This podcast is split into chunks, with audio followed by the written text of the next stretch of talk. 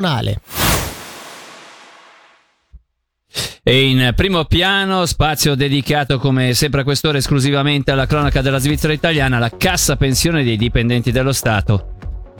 Esatto, infatti i sindacati minacciano il lancio di un'iniziativa popolare per scongiurare il taglio del 20% di circa 17.000 persone affiliate all'Istituto di Previdenza del Canton Ticino. Lo hanno fatto sapere i sindacati indipendenti ticinesi, l'OCST e il VPOD che sosterranno pure la mobilitazione di piazza del 14 dicembre organizzata dalla rete delle pensioni, ovvero la neocostituita RDP, dopo quella tenutasi il 28 settembre scorso con 3.500 persone scese in piazza a Bellinzona in segno di protesta. L'iniziativa popolare vuole essere una risposta all'eventuale referendum che invece sarebbe contrario alle misure di compensazione chieste attraverso l'utilizzo di denaro pubblico. Comunicazione giunge all'indomani dell'incontro tra sindacati e una delegazione del governo formata da Bertoli, Vitta e Gobbi per trovare una soluzione. Da questo punto di vista OCST, SIT e VPOD chiedono ai rappresentanti di principali partiti politici nel eh, CDA dell'Istituto di Previdenza del Cantone di convincere governo e poi Parlamento ad accettare un piano di compensazione per non tagliare le pensioni, tra gli altri, di insegnanti, poliziotti e personale attivo per l'amministrazione cantonale. Parleremo in maniera più diffusa della problematica fra meno di mezz'ora con Giorgio Fonio, segretario regionale dell'OCST che qui facciamo sentire in un breve passaggio dell'intervista realizzata da Angelo Chiello. Ieri si è tenuto questo incontro con questa delegazione del Consiglio di Stato dove i sindacati, dove sostanzialmente eh, tutte le organizzazioni sindacali coinvolte hanno ribadito la necessità e l'urgenza di trovare delle soluzioni a favore del personale per evitare che eh, questi subiscano una perdita e un taglio delle proprie pensioni, il che sarebbe estremamente penalizzante e anche ingiustificato. E poi eh, non è escluso il lancio appunto di un'iniziativa popolare. Sul tema del referendum, evidentemente io l'ho detto e lo riconfermo, vi è una certa parte politica che utilizza i dipendenti dello Stato sostanzialmente per fare eh, mera eh, propaganda. Il dipendente è utilizzato per fare politica finanziaria e questo, permettetemi di dirlo, è inaccettabile.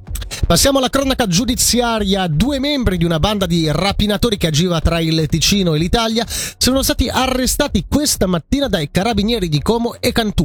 Le accuse nei loro confronti sono di rapina aggravata dall'uso delle armi, ricettazione, porto illegale di armi, incendio e furto in abitazione. Della banda farebbero parte in totale otto persone, quattro delle quali erano state arrestate in Ticino a dicembre dello scorso anno. L'indagine sfociata nell'operazione di oggi è iniziata nell'ottobre 2020 2021 dopo alcune rapine messo a segno ai danni di distributori di benzina del cantone.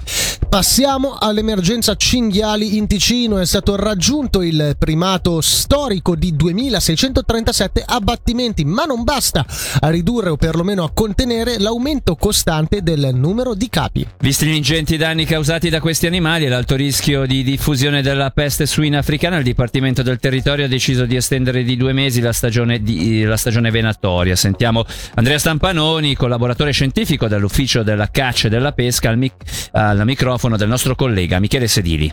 Gli unici due indicatori che abbiamo per misurare l'aumento della popolazione sono da un lato le catture in costante crescita che hanno raggiunto un massimo di quasi 2400 capi l'anno scorso e di pari passo i danni causati da questa specie alle coltivazioni agricole che anche sono aumentate raggiungendo cifre molto importanti. E a questi fattori si aggiunge in questo momento anche la peste suina africana. Cosa comporta? Una delle principali misure della strategia di contenimento di una possibile diffusione della peste suina africana è proprio quella di cercare di diminuire la popolazione di cinghiale, quindi da lì anche la necessità di tenere sotto controllo queste popolazioni in costante crescita. La stagione venatoria al cinghiale dura praticamente tutto l'anno di fatto, con un periodo di caccia classico che si estende da diciamo i primi giorni di settembre con la caccia asta fino alla fine di gennaio con la caccia invernale al cinghiale e poi con i permessi di tiro notturni sulle coltivazioni agricole che coprono tutto il resto dell'anno. È chiaro che c'è un po' un momento di buco, di pressione venatoria in estate ed è per quello che abbiamo introdotto questo nuovo regime di prelievo. Nel concreto sono due mesi di caccia, al mese di giugno con un sistema di caccia orientato a una caccia d'appostamento sui prati diurna, quindi la mattina presto, la sera tardi, all'alba al tramonto e il secondo periodo nel mese di luglio prevede degli appostamenti fissi con una caccia notturna in bosco per cercare di catturare il maggior numero di individui.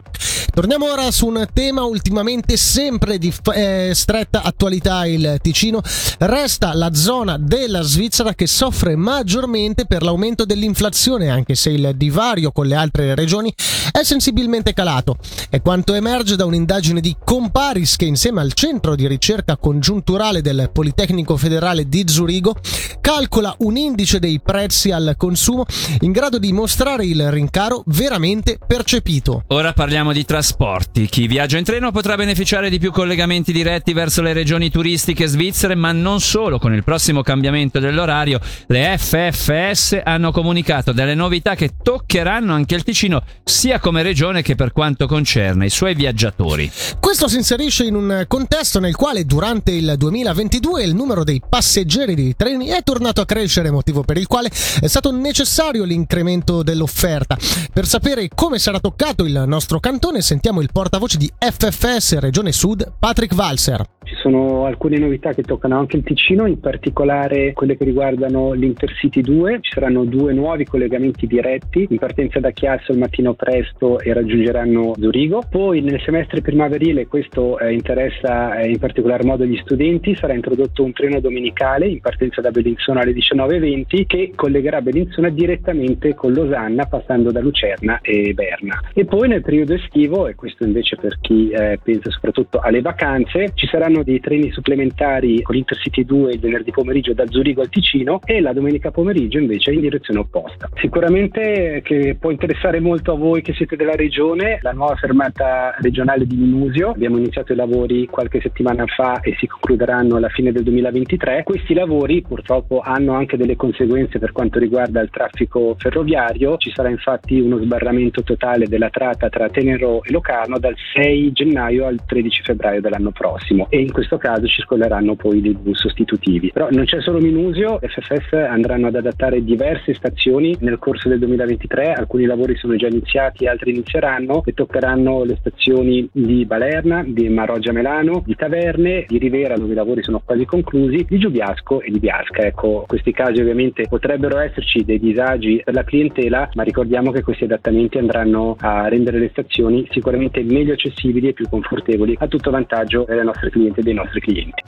E in chiusura sul sedime della Expo Lividio Reazzino entra nel vivo il progetto promosso dalla Montalbano Immobiliare SA di Bioggio che prevede un ampio complesso con uffici, negozi e un albergo. Il cantiere da 20 milioni, riferisce la regione, dovrebbe durare 24 mesi e sarà diviso in due fasi. Per l'estate 2023 si vuole realizzare il blocco commerciale entro la primavera 2024, la parte alberghiera.